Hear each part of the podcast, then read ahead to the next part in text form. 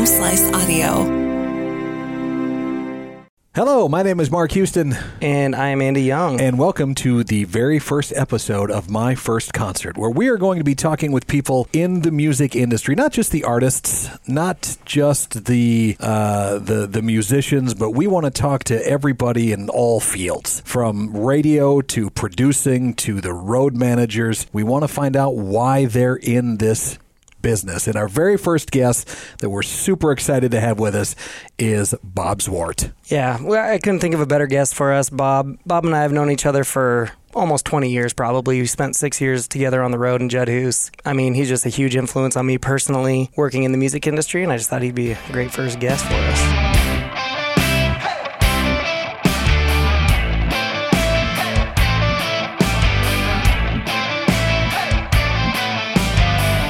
Give us a little background, Bob, on on on when this all started for you. Well, it was just me and my brother Randall in the day. He uh, he had already had a band in grade school, and I just was enthralled with the whole idea of playing drums and didn't know singing was going to be what I really latched onto, you know. So we played all the time in the basement of my folks' house, and you know, it's just really the passion was there right away, and didn't all so shitty at it, but I had just kept working at it.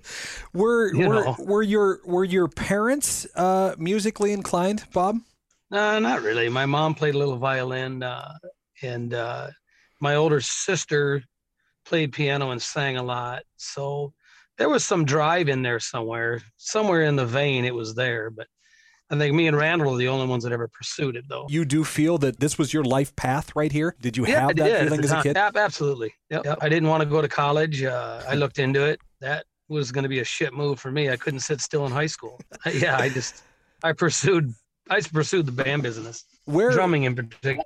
Where are you from originally? Are you from uh, the eastern part of the state? Dell Rapids originally. Rapids, yeah. okay. Mhm. Awesome. Well, I, I guess I'll just kind of get started. I mean, Bob, you and I, we've known each other for a long time. You know, we spent Oh, absolutely. we spent you know at least six years together on the road in the band and you know we we lived hundreds of miles apart i mean i lived in nebraska for a while while i was in the band with you and um, even then you know we still were able to spend a ton of time together and uh, i don't think i ever really got to tell you thank you for you know exposing me to this world and you know really changing the trajectory of my life and and uh, kind of bringing me in Well, it's nice to hear, but also you kept mine alive, you know, when you came along. So. Yeah, and I mean, and, and and just for me personally, I mean, it's you you really kind of dictated a lot of what I learned about the industry and like what it means to put a show together because there's so much more to it than you know four, five, six guys just learning songs on guitars or whatever. It's like what's happening before the song. You know, what are you doing unique in the middle of a song and and how are you ending the song to get immediately into the next song so you don't lose anybody. You know, that's Right. definitely just the craft of the show is definitely something that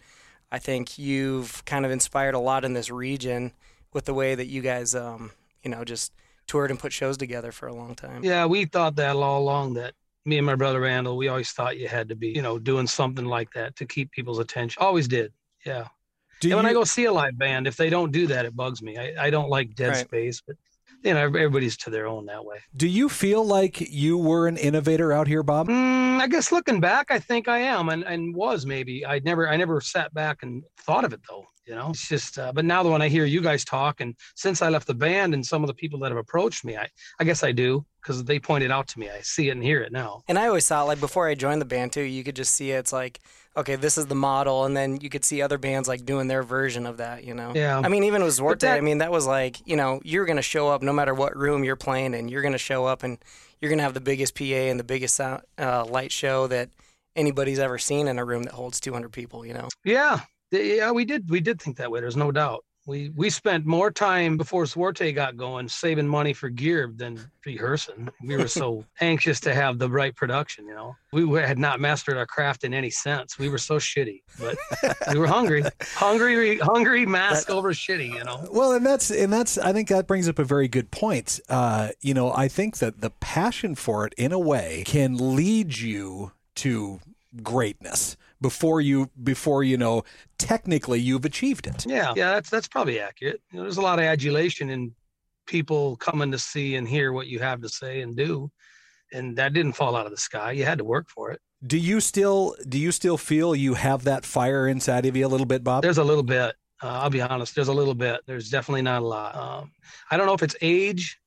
uh, Andy's heard me spiel on this a little bit, but it, it's it's a little bit of age, so I know a little too much. So it's the carrot doesn't dangle as bright as it used to. You know, it doesn't make me as hungry to do it.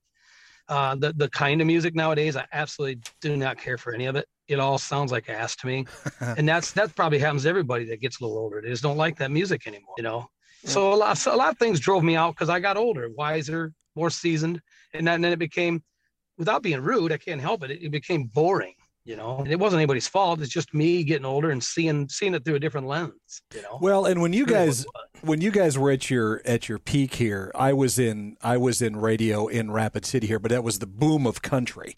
So i you know that was kind of my background. So i never right. got to see you guys at your peak but i i always knew who you were. Meaning Zwarte meaning Zwarte yes. You you guys were never you know i mean you guys were you were everywhere and even people that didn't follow or listen or go to your show still knew who you were. I think that's the impact right. that you had in this area. And uh, i saw you get up on stage uh, at the rally uh, with with judd hoos for a few songs and I think that that that that spark you speak of a little bit, it it it still clearly shines through when you put a microphone in your hand and you you you stand up on that stage. That's nice to hear. And I ain't gonna lie, when when I don't have to worry about payroll and speakers blowing up and road crew getting paid and who's gonna be late, sound check, just to walk up on stage and grab the mic is honestly the easiest part of the whole job. Everything between it is the hard part.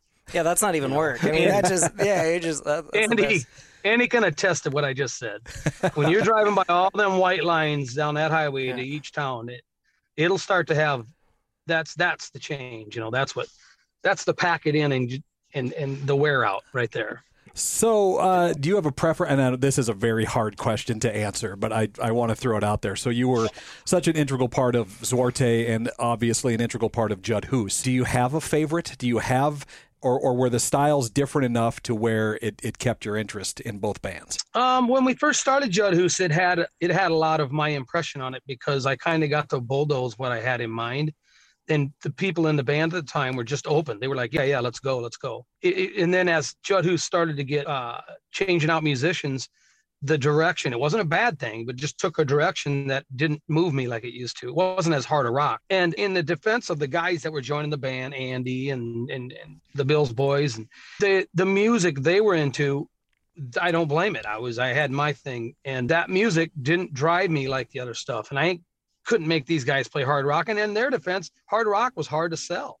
You couldn't even you couldn't even do it. Anyhow, so I, it was becoming where, okay, we're to market what we're doing is going to get harder and harder. We were at the time, we were mostly a cover band. Judd Hoos now is way more of an original band than a cover band, which is what I used to be in, in Zwarte. Mm-hmm. So yeah, it, it, became a tough, tough deal, deal to stay in because it, it if it don't move you, you're in trouble. You you got it's got to move you. It's got to have it's got to be something you can't wait to sing and do. You know. Exactly, because it takes so much sacrifice to be able to do it and go out on the road. And and if you don't care for it, I mean, there's a million easier ways to make a living than to try to make music and force people to care about your music even a fraction of as much as you do. And if but I was blessed on that note because the guys in Judd Hoos are dear friends of mine and Shane, in particular, is the best business partner. And I've had several businesses.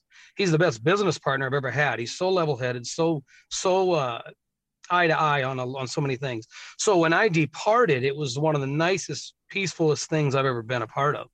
And it was never a problem. And, and then these guys have carried the torch on and beyond what I could have done for them.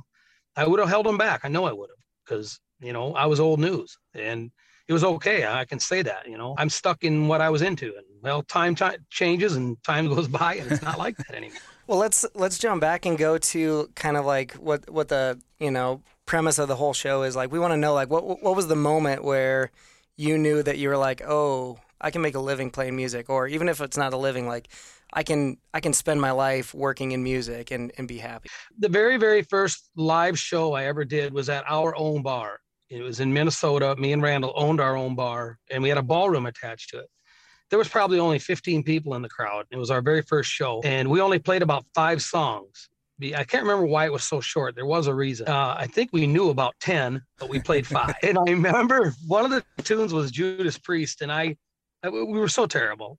We we didn't know we were. I just remember think in my head there was 1,000 people out there but there was 12 or 15 and i was up on them drums going this is it this is this is the shit right here you know That's awesome. because uh and that was the very first live show and that was the worst we were ever going to sound it only got a little better from there do you remember? Do you remember the very first concert that stuck in your mind, Bob? The very first show you Yeah. went to that you're like, absolutely yes. it was uh a friend i got to tell you a little backstory Sure. because uh, a friend of mine he was he was your total beavis and butthead doper dude in school and he told me he had he had tickets to molly hatchet at the arena if i wanted to go with and i couldn't believe i could go to the arena at about age i suppose i was 12 and but i went with this doper guy and and you know he's a good dude but to this day he's still a doper and kind of stepped back. He never he never came out of it let's put it that way.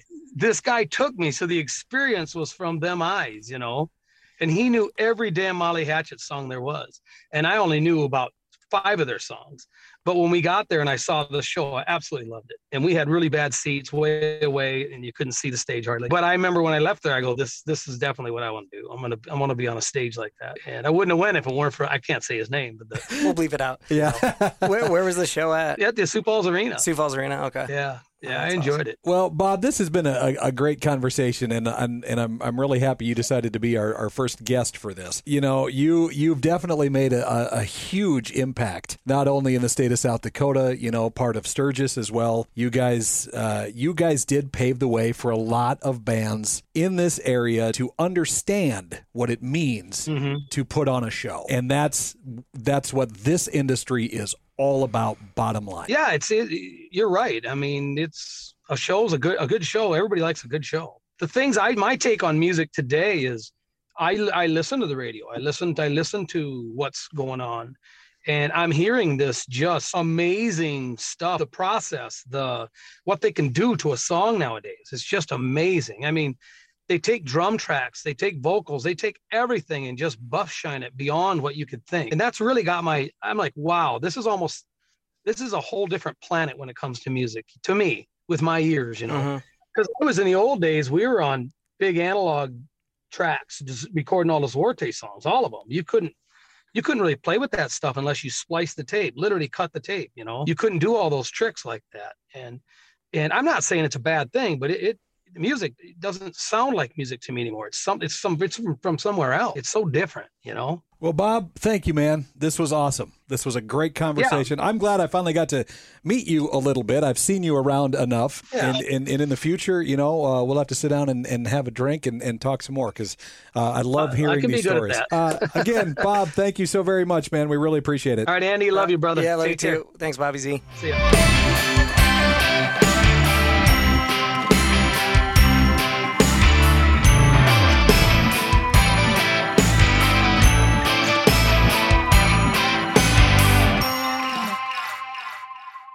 Thank you for listening to this week's edition of My First Concert. I am Mark Houston. I am the host and producer of the show. It's engineered by Chris Jaquez, and all the audio and visual work is done by our own Russ Haddon. My First Concert is on the Home Slice Audio Network, and if you like what you heard, a great review is always appreciated.